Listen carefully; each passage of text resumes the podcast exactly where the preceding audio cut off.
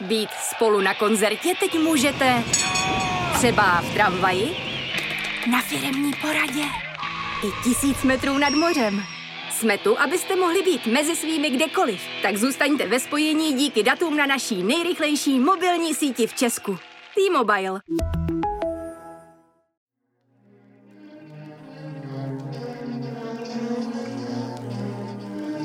Posloucháte rozhovory Jonáše Zbořila. Pokračujeme v minisérii rozhovorů s herci a herečkami nominovanými na Českého lva.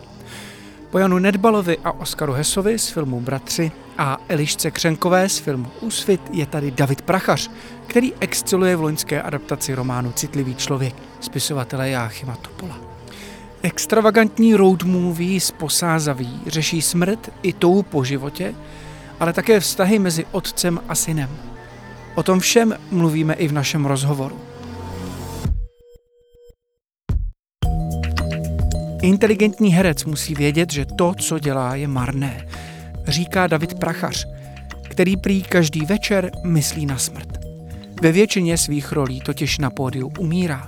Podobně jako Moore v citlivém člověku by se i David Prachař mohl pochválit, že mrtvoly jsou jeho majstrštyk. Dobrý den. Dobrý den. Davide, na Českého lva jste nominovaný za roli Moura ve filmu Citlivý člověk, což je své rázná, hodně své rázná adaptace, hodně své rázné knihy Jachima Topola. A já jsem si o jeho románech vždycky říkal, že jsou nesfilmovatelné, že jeho postavy jsou nezahratelné. Vy jste se nebál? Tak my jsme před tím filmem ještě dělali v divadle eh, adaptaci eh, Topolova románu Noční práce, který se jmenoval Kouzelná země, myslím. Tam jsem hrál taky takovýho šílence, který takový pábitel hospodský. A já jsem si myslel do té doby, že zdramatizovat to pola jako pro divadlo je ještě větší problém než pro film, protože přece jenom ty romány jsou hodně výpravný, hodně jakoby, tam je důležitá ta scénérie toho posázaví vlastně celého toho kraje Jáchyma, Topola. A ta dramatizace divadelní jako nebyla špatná, ale něco tomu chybělo, právě ty reály. A tady u toho filmového scénáře jsem si všiml, že se to vlastně hodně týká přírody a toho, té existence jakoby otce, syna v té příro, v nepřátelské přírodě vlastně. Tak mně to připadalo, že kdyby se toho ujal někdo, kdo má nějaký vztah k tomu, tomu tématu, což byl Tomáš Klein jako režisér určitě, tak by to mohlo za to stát. A že je to vlastně výjimečný scénář, který se člověku jen tak nedostane do ruky, protože bohužel český filmy jsou plný plitkých komedií, který prostě vypadá jak blbá televizní inscenace, ale proběhnou 14 dní, lidi na to chodí, protože to mají rádi a připadá mi to jako taková marnost. Tohle mi teda marnost jako fakt nepřipadalo. Takže tohle byly ty první dojmy, když no. jste do ruky dostal scénář s nabídkou. Těch scénářů bylo několik, vlastně ten se vyvíjel. Tomáš vlastně různě přepisoval ty scénáře. My jsme natočili i nějaký takový pilotní 15-minutový film, abychom získali nějaký peníze na ten, na ten film. Takže my jsme na tom pracovali, vlastně je to taková taková čtyři roky života. Pro Tomáše určitě a pro mě taky. Takže to je vždycky takový běh na dlouhou trať, protože u takovýchhle filmů, který uh, jsou jako takzvaně v uvozovkách artový, tak se nepředpokládá velká návštěvnost, to už tak bohužel je. To znamená, že ten film musí být zastřešený třeba nějakým fondem kinematografie nebo nějakýma penězma, to schánění je komplikovaný. No a pak už, když se točí, tak už je to takový fofr a takový souběh věcí, že není na nic jiného čas. Těch dnů nebylo tolik, kolik chtěli, chtěli asi 35, nakonec jich bylo 27 natáčecích dní, ale počasí v tu dobu bylo úplně ideální pro nás, což bylo velký štěstí. Jinak vlastně takhle točit film je strašný risk. No. Povězte mi něco o Mourovi. Jaký to je hrát herce? No, Mour je takový zkrachovalý herec ze zahraničí, ale mně se na tom strašně líbilo, že to je prostě nějaký člověk, který chce rozpohybovat kulturu v Posázaví, což mě připadá úplně skvělý. My tak jezdíme s divadlem Berze takhle po Čechách. Takže já mám několik takových variant divadla. Mám v Národním divadle, potom Máme tady eh, divadlo Verze a potom jsem ještě v Jedlu s Honzou Nebeským, což je zase grantový divadlo. Takže všechny tyhle ty věci za těch 40 let jsem zažil, nebo nějak vím, co to je, rozpohybovat kulturu na Sázavě a čas od času přijedeme do nějakého místa, kde se nikdy moc divadlo nehrálo a vidím tam nějakého mladého člověka, který mu je třeba 27 a má taky tu touhu, a to já těm mladým lidem závidím, že mají tu energii a tu touhu něco z nuly vytvořit. A ten mour, to je taky taková bytost neuchopitelná, je to člověk, který je na, hranici, na hraně společnosti, že jo? je to takový hrabalovský typ vlastně, e, nebo, e, nebo takový zkrachovalci vlastně, kterých je hodně, ale zkrachovalec v úzovkách, to není zkrachovalý člověk, to je jenom člověk, který se jakoby okolí může jevit jako zkrachovalý, ale on má furt šílený plány, furt myslí do budoucna, všechno, co dělá, tak dělá s strašným prostě zaujetím, nevšimne si, že mu vlastně vedle umírá žena, že, že, že má dvě děti, jedno je ještě kojenec, že, že to je vlastně celý problém, ale vždycky se to snaží nějak energií překonat a je to vlastně takový napůl bezdomovec. No. Jo, já jsem byl hrozně na vážkách, jestli je Mour víc šílenec a přesně si mě znepokojuje to, že má ty svoje šílené plány a potká svého umírajícího otce a v takový jako sk- zničený, hmm. zdemolovaný garzonce a ano. říká, tak a tady, tady si založíme, tady jo. uděláme tu kavárnu a budeme tady hrát ty divadelní jo, hry, jo, jo, jo. dopoledne pro děti, večer, večer pro dospělí. a já jsem právě přemýšlel, tak je šílený kvůli těm svým plánům, anebo je šílený kvůli tomu, jak se mu zároveň jako pod tím jako hroutí ta jeho rodina a hmm. tak. Kde vy vidíte to Mourovo šílenství? Je právě víc teda v těch jeho šílených ambicích, anebo v tom, jako, jak si nevšímá toho, toho reálného, vážného kolem sebe?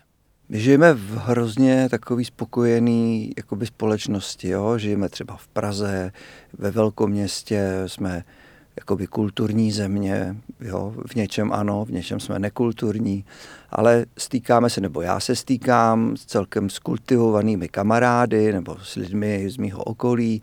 To znamená, že my žijeme v takové bublině, ale musíme si umět představit, a to je, to je věcí umění jako v, s malým U v úvozovkách, že prostě existují lidi, kteří to mají úplně jinak a kteří žijou na hranici přežití, když je člověk v úplné pohodě, tak může takhle filozofovat, přemýšlet, ale když je vystavený tomu tlaku přírody, tomu, že je venku prostě zima a on musí nějak přežít s těma dětma, že má nějaký obytňák, o který přijde, že ho prostě okradou, že je najednou úplně na dně, ale furt má v sobě nějaký motor přežití, jo? když eh, ten, ten román začíná, tehdy ho napsal Jáchym Topol jako takovou fabulaci, že na rusko-ukrajinské hranici je válka. Jo. To nikdo netušil, že bohužel tam válka bude. To znamená, že on se vrací z nějaký válečné zóny, to jako kdyby se teď vrátil prostě tadyhle z Mariupolu a tady eh, jo, byl vyhnaný sem, tak takový člověk, myslím, který zažije tu bojovou linii, tak si považuje života úplně jinak než eh, člověk, který je spokojený a který si tak jako filozofuje, má na to čas. A Mour na tohle čas nemá, ten prostě řeší zrovna tu situaci, která je. Je to člověk v nějakém ohrožení, ale nestrácí svoji identitu, nestrácí nějakou touhu eh, po budoucím životě, nebo prostě neopouští ho naděje. A to je nějak strašně důležitý. Ono to bude znít divně, ptát se vás na to, o čem citlivý člověk je, ale musím říct, že po celou dobu sledování toho filmu a vlastně i při čtení té knihy jsem nad tím musel strašně přemýšlet. Myslím si, že to je dost symptomatický pro tvorbu Jáchyma Topola a myslím si, že Tomáš Klein před tou jako neuchopitelností nějak neuhýbá, je to hodně abstraktní, hodně film, který se nebojí být šílený, řekl bych. Takže to otázka, o čem je citlivý člověk je na místě já sám jsem si trochu odpověděl, že je to přesně o touze potom být naživu a že to je o strachu ze smrti. No. Skoro, tam je spoustu postav, který bloudí tím posázavým a bojí se smrti nebo myslej na smrt, že řešej smrt, buď, se, buď svůj život chtějí sami Hmm. ukončit, anebo, nebo prostě potřebují pomoc. Je to pro vás taky takhle? Tak to mám, to mám příjemný pocit, že jste takovýhle vnímavý člověk, že si tohle všiml, protože já, já jsem, eh, když jsme s Tomášem mluvili o té postavě, tak jsem mu říkal, že má jediný smysl, jako abych to hrál já, že tam můžu vnést i nějakou osobní zkušenost a mně je prostě tolik, kolik mě je a už nějak přemýšlím o tom, že s tou energií člověk musí pracovat trošku vědomně, že není nekonečná a že mě za chvilku opustí vlastně ta plná energie. A že člověk dost často myslí na smrt jako úplně přirozeně. To, myslím, pro následuje každého inteligentního člověka, protože na rozdíl od zvířat víme, že prostě jednou to skončí, ta sranda tady. A uh, já jsem eh, klad důraz na to, aby i ten mour prostě přijel vlastně domů umřít. Jo? Že se vlastně vrací někam, kam patří a úplně intuitivně ho pronásleduje taková, tak, takový chvíle, kdy je mimo, kdy, kdy prostě ztrácí eh, nad sebou jo, ten svět se mu hroutí a on, on prostě mývá takový bliky, takový záchvěvy smrti, takový jako když vás políbí smrt, jako když, když se s ní setkáte a on se s ní fakt setká v podobě toho sebevraha. No a e, myslím, že, že, že to je příběh člověka, který je na konci, který je, prostě, ale právě, že je na konci, tak dělá všechno pro to, aby si toho nikdo nevšiml, že to není jako, že nějaký odevzdaný chudák, jo, který, který to, ale no, myslím, že když je to film o šílenství, tak je úplně přízračný, že v desetimilionovém zemi, jako jsme my, ten film nakonec vidí 1500 lidí, nebo úplně minimum, jo, což je taky důkaz toho, že vlastně dělat takovýhle filmy není nic závidění hodného, protože když má být člověk důsledný, tak musí se dotýkat věcí, které jsou třeba někomu nepříjemné, nebo vlastně se chce spíš na filmu zasmát, nebo uvolnit, nebo nějakým způsobem to, ale myslím, že umění v tom nejlepším slova smyslu právě to je zajímavé, že tam se sice mluví o smrti, ale je tam i hodně humoru, že jo, v tom filmu a ten, ten humor je nějak povznášející, že i v těch nejtragičtějších situacích člověk se zachytává tím humorem. A ne tak, že prostě blbá, blbej humor prostě převáží hodinu a půl filmu a, a nedotknete se ničeho a jdete z filmu, jako když se umijete vlažnou vodou a vůbec nevíte, co jste viděli, jenom jste se tak jako strávil hodinu a půl v kině. A to je hrozná škoda. Já jsem si říkal, že bude čas se vrátit k těm komedím. Mám pocit, že vám dost leží v žaludku.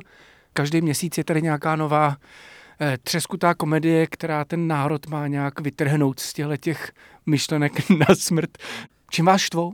Mě štve ten nepoměr, jo. Mě to celkem, jako já nemám nic, protože jsem tam nějakou vidím, jo, ale ale mě štve ten nepoměr 99% prostě komedií o ničem a 1% to jako si necháme na to umění, proto taky na festivalech nebo na mezinárodních prostě filmových festivalech téměř už nic neznamenáme a to je hrozná škoda. Teď máme na co navazovat. Teď zrovna jdou skvělý, skvělý seriál Osudy na, na Vltavě, o Františku Vláčelovi, no tak to, když člověk si poslechne těch deset dílů, tak vidí nějaký kontinuální strašný život šíleného režiséra, který celý život vlastně s něčím bojoval, s démonama, s alkoholem, s komunistama, sám se sebou a nakonec se to nějak uzavře, celá ta věc. A ty filmy nejsou taky žádná letní komedie.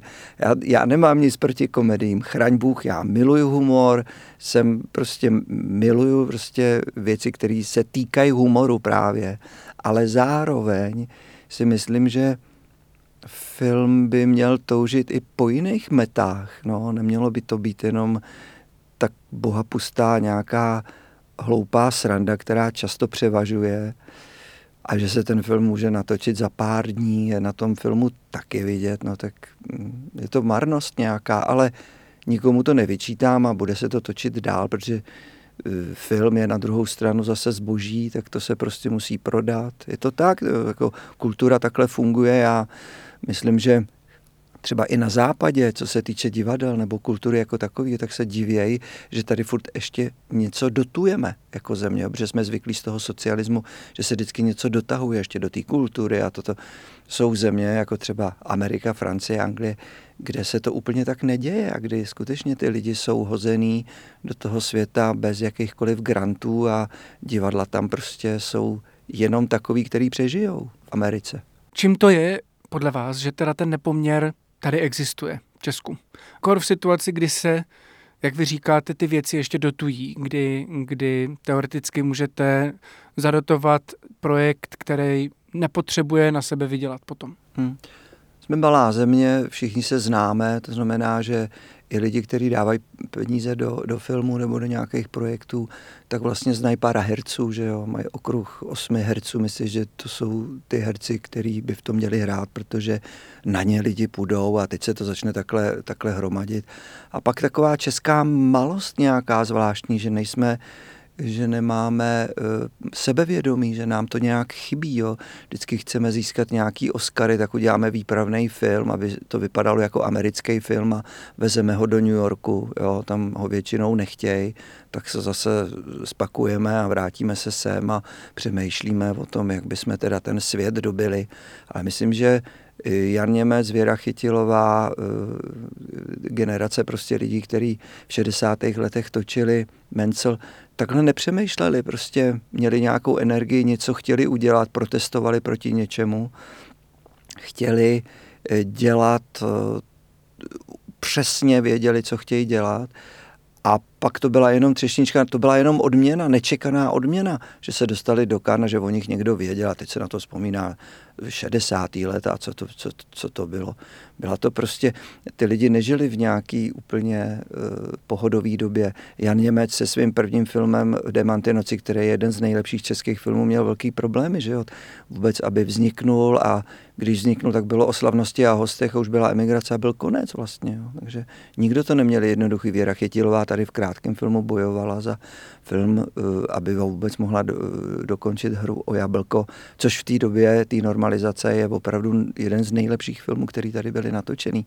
A taky vznikl v takové nepohodě, ve velkých problémech, nebylo to nic uh, lásky plného a nic, co by člověk věře chytilový chtěl závidět. Fakt to byl boj. No a co teď? Kteří filmaři a filmařky v téhle době pro vás mají jasnou autorskou vizi, točí osobité věci, které pro vás mají smysl? No, dlouho někteří dlouho čekají. Jo, já, já, někteří uh, tvůrci, co chtějí dělat opravdu svoje věci, nebo i režiséři, tak jsou vystavení tomu, že uh, šest let schánějí peníze na tu věc. Když mají štěstí, jak ty peníze seženou a tu věc natočej. Ta věc proběhne distribucí, třeba i někoho zaujme, nebo, nebo to jen tak jako prosviští. A dalších šest let, to znamená, že v tomto kontextu ten člověk, který vyloženě je, uh, chce dělat autorský film, tak kolik jich může natočit za život? Jednou za šest let. A to ještě riskuje to, že do té doby vlastně mm, furt bude mít tu vitalitu. Jo, ta vás může opustit, po šesti letech prostě ztratíte a musíte se živit, to znamená, že musíte dělat eh, něco pro televizi, dělat asistenta režie, jo, takže hm, vůbec to filmařům v tomto smyslu nezávidím, ale protože ta spravedlnost funguje na obě strany, tak vznikají věci, animované filmy, vznikají skvělé dokumenty, vznikají i výborní celovečerní filmy, zaplať pán Bůh že to není jako úplný konec. To takovýhle pesimista vůbec nejsem. Jenom furt mluvím o tom takovým nešťastným nepoměru. No. Mě právě zajímají konkrétní filmy, které vás teď nadchly. Klidně to může být citlivý člověk. Já si myslím, že to je fakt unikátní film. Že, to, že takovýhle film jsem v českém kontextu dlouho hmm. neviděl. No, já jsem byl taky vlastně překvapený tím výsledkem, protože když točíte film, tak uh, člověk vlastně úplně přesně neví, co to bude. Jo? To je právě ta magie filmu, že ani režisér, že potom se teprve ve střížně vlastně ten film nějak dotváří nebo, nebo se nebo vlastně vzniká. Ale na place je strašně málo času o tom přemýšlet. Tam se musí točit, protože těch dnů, dnů je 27, teď vám sněží, pak vám prší, pak vysvětne slunce, jo, takže člověk je limitovaný eh, hroznýma problémama, který, který na něho padají. A když jste se mě ptal, který filmy, aby jsme se k tomu vrátili, eh, mě v poslední době zaujaly, tak jich vlastně teď si ani moc nevzpomínám, protože já upřímně na filmy se dívám ex post třeba po dvou letech doma. Já moc do kina se vlastně nedostanu, protože furt něco mám důležitější a ty filmy proběhnou v distribuci třeba jako já nevím, za 14 dní, je to, je to strašně krátká doba. Takže myslím, že film Přišla v noci bude, bude určitě zajímavý. To jsem viděl nějaký trailer, takže ten, na ten se rád podívám a ty tvůrci jsou mi hrozně sympatický, že jsou taky takový lidi, kteří to uh, myslejí dobře v tom smyslu, že, že tvořejí něco neobvyklého a riskujou, riskujou něco, co není úplně jasný.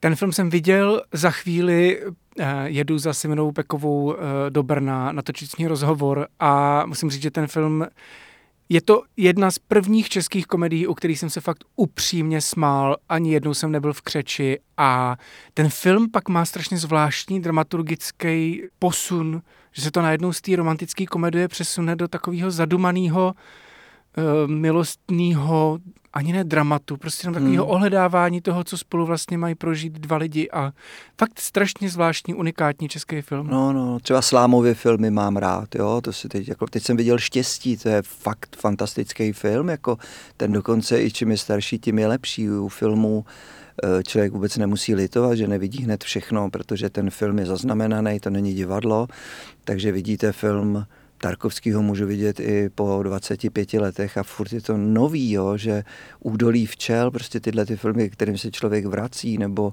je má nějak prostě uh, pocit, že je zná, ale když si je promítnete po 15-20 letech, tak vidíte úplně jiný film. Takže uh, Návrat idiota, skvělý film. Jo, to, to, to prostě ta kinematografie si udržuje nějakou úroveň a hlavně ty štáby teda, že se ještě vracím k citlivému člověku, ty, to mě úplně nakoplo, že vlastně tam vidím plno mladých lidí, kteří jsou fakt té práci oddaný, jo. I v té zimě, i v těch špatných podmínkách furt vytvářejí takový pocit sounáležitosti, že jsou to vlastně podobný šílenci jako ten Mour, jo, protože točit film zrovna citlivého člověka je na stejný úrovni. Jo, to jste v Krnově někde prostě a sněží a nevíte si s tím rady a točíte. No.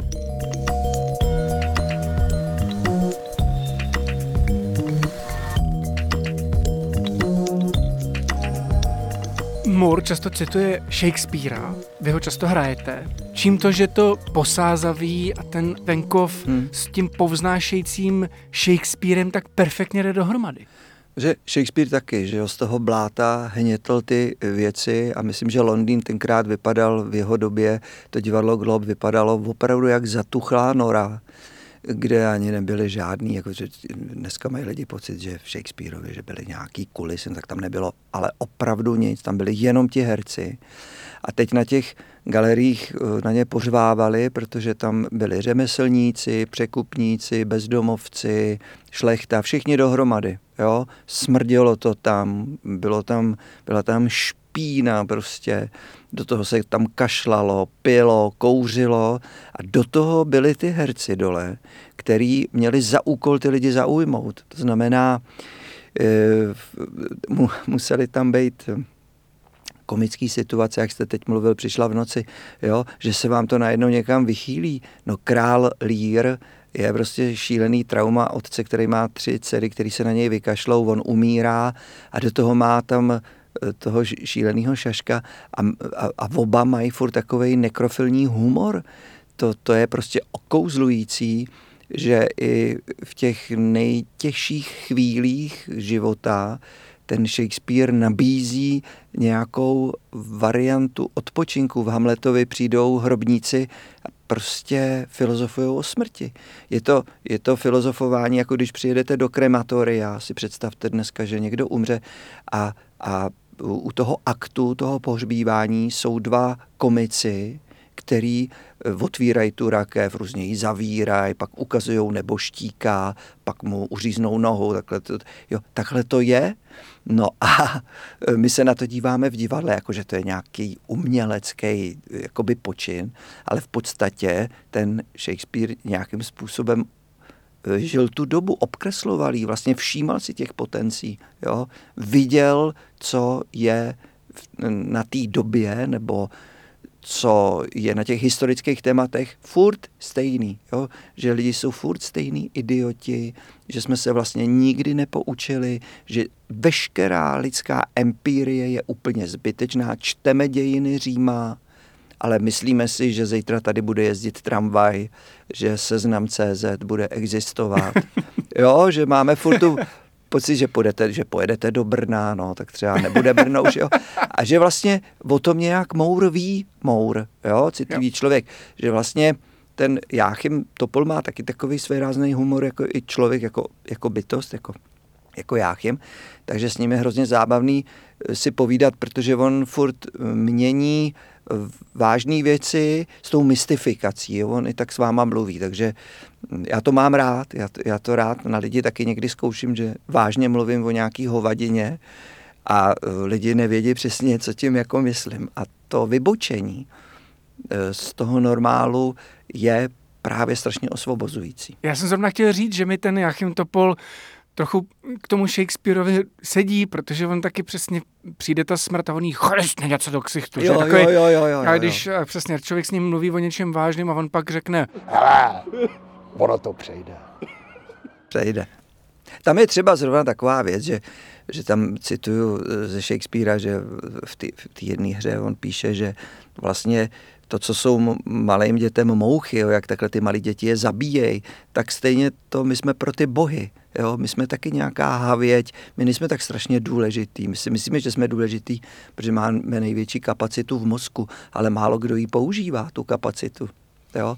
Takže eh, ta pícha, že jsme víc než zvěř nebo víc než krajina, teď už má ty důsledky v tom, že ty nejekonomičtější eh, země, které nejvíc zasrabily země kouly, tak teď se snaží eh, prostě eh, dělat recyklovaný papír a snažíme se v poslední chvíli aspoň mít pocit, že něco děláme.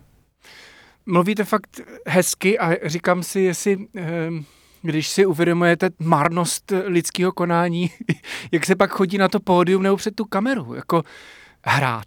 Je to dost pro vás? Je to, dovedu si představit, že, že to herectví v tu chvíli musí působit teda úplně marně ano a může působit, ale člověk tu marnost, ten, který je inteligentní herec, o, o té marnosti musí vědět. Děláme něco, co je marný. Že? Divadelní představení je marnost, protože umírá. Že jo? Během divadelního představení to divadel, ten kontakt, ta, ta, ta jedinečnost toho setkání ta umírá každým představením. A ne vždycky může být člověk jedinečný. To je právě u toho profesionálního divadla komplikovaný, že ne vždycky jste ve formě. Ne vždycky ve vás je ta jiskra. Ne vždycky uh, jste ochoten naslouchat tichu, vnímat ho, pracovat s ním a být úplně v klidu. To vždycky ne. Ale někdy se to sejde a to je zázrak. A třeba každý tisící představení je ten zázrak. A divadlo není o ničem jiným, než že se to provokuje, jo? že se to zkouší, že třeba se ta šťastná chvilka najde, ale to je zázrak a to je zázrak jak pro diváky, tak pro vás jako pro tvůrce, protože vás to překvapí.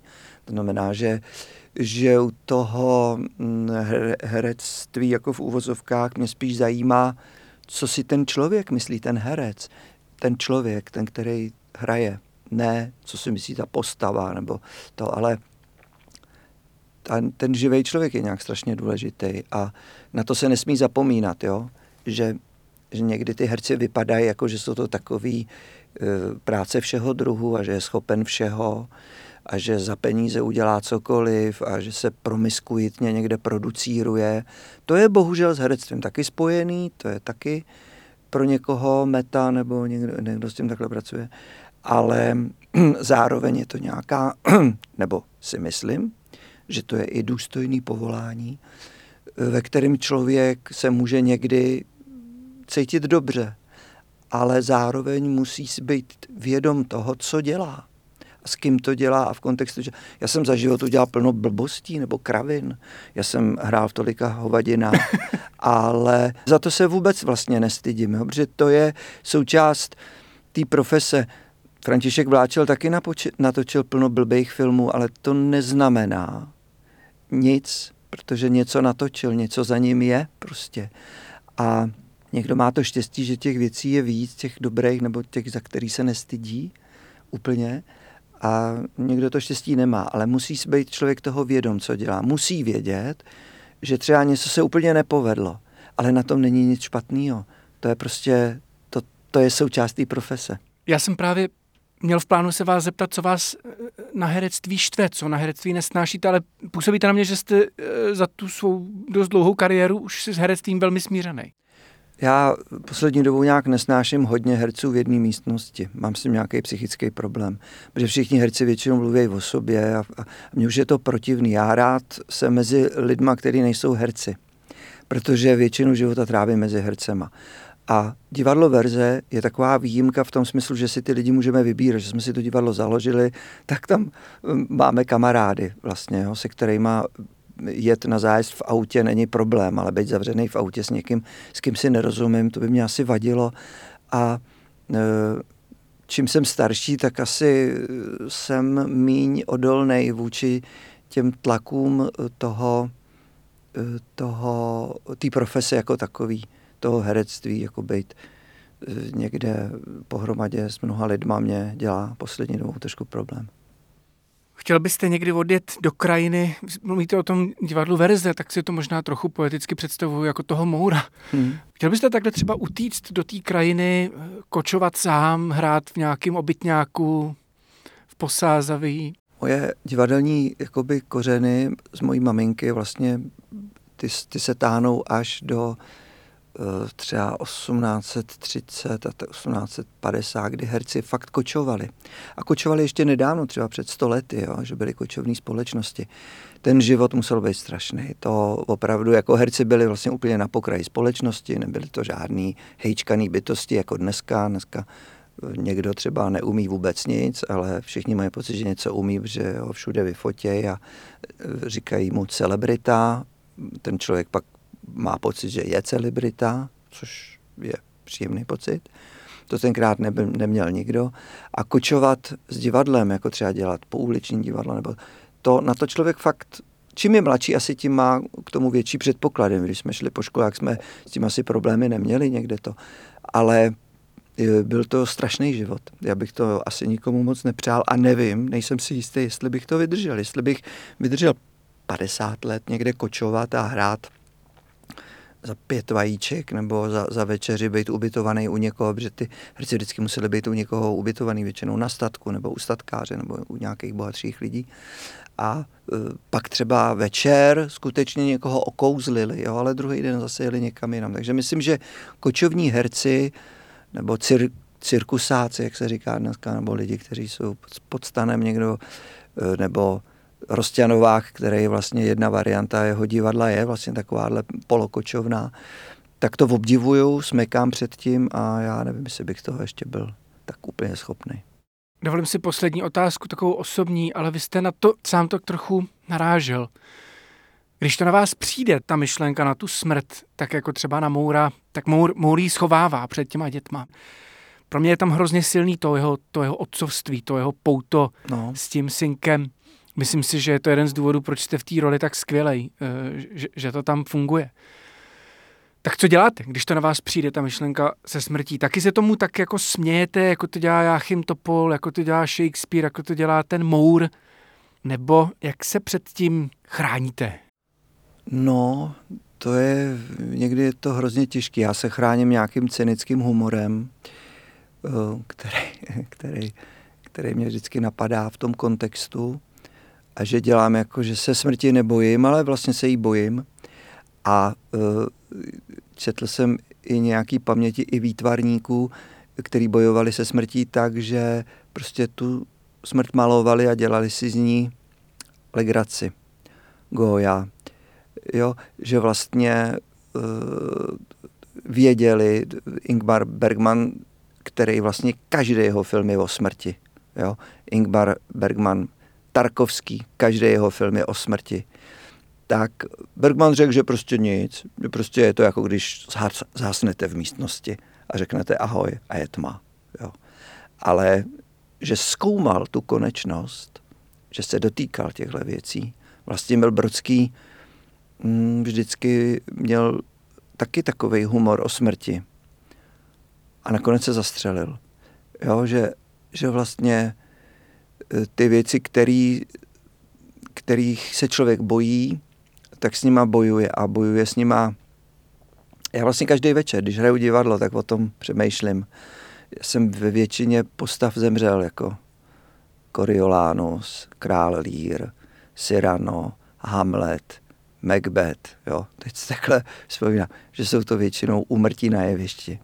A že vlastně v té chvíli, kdy tam člověk prostě leží, tak někdy vás napadne to, e, že si s tím člověk zahrává. Dante nechtěl dopsat božskou komedii, protože věděl, že až ji dopíše, tak zemře. Dopsal ji a zemřel. Takže každý večer nebo každou chvíli, kdy e, myslím na smrt, nebo kdy se se mnou nějak zbližuje, tak se jí snažím vysmávat. Mrtvoly, to byly vždycky můj eh, majstrštyk, říkáte jako můr. Jo, jo, jo.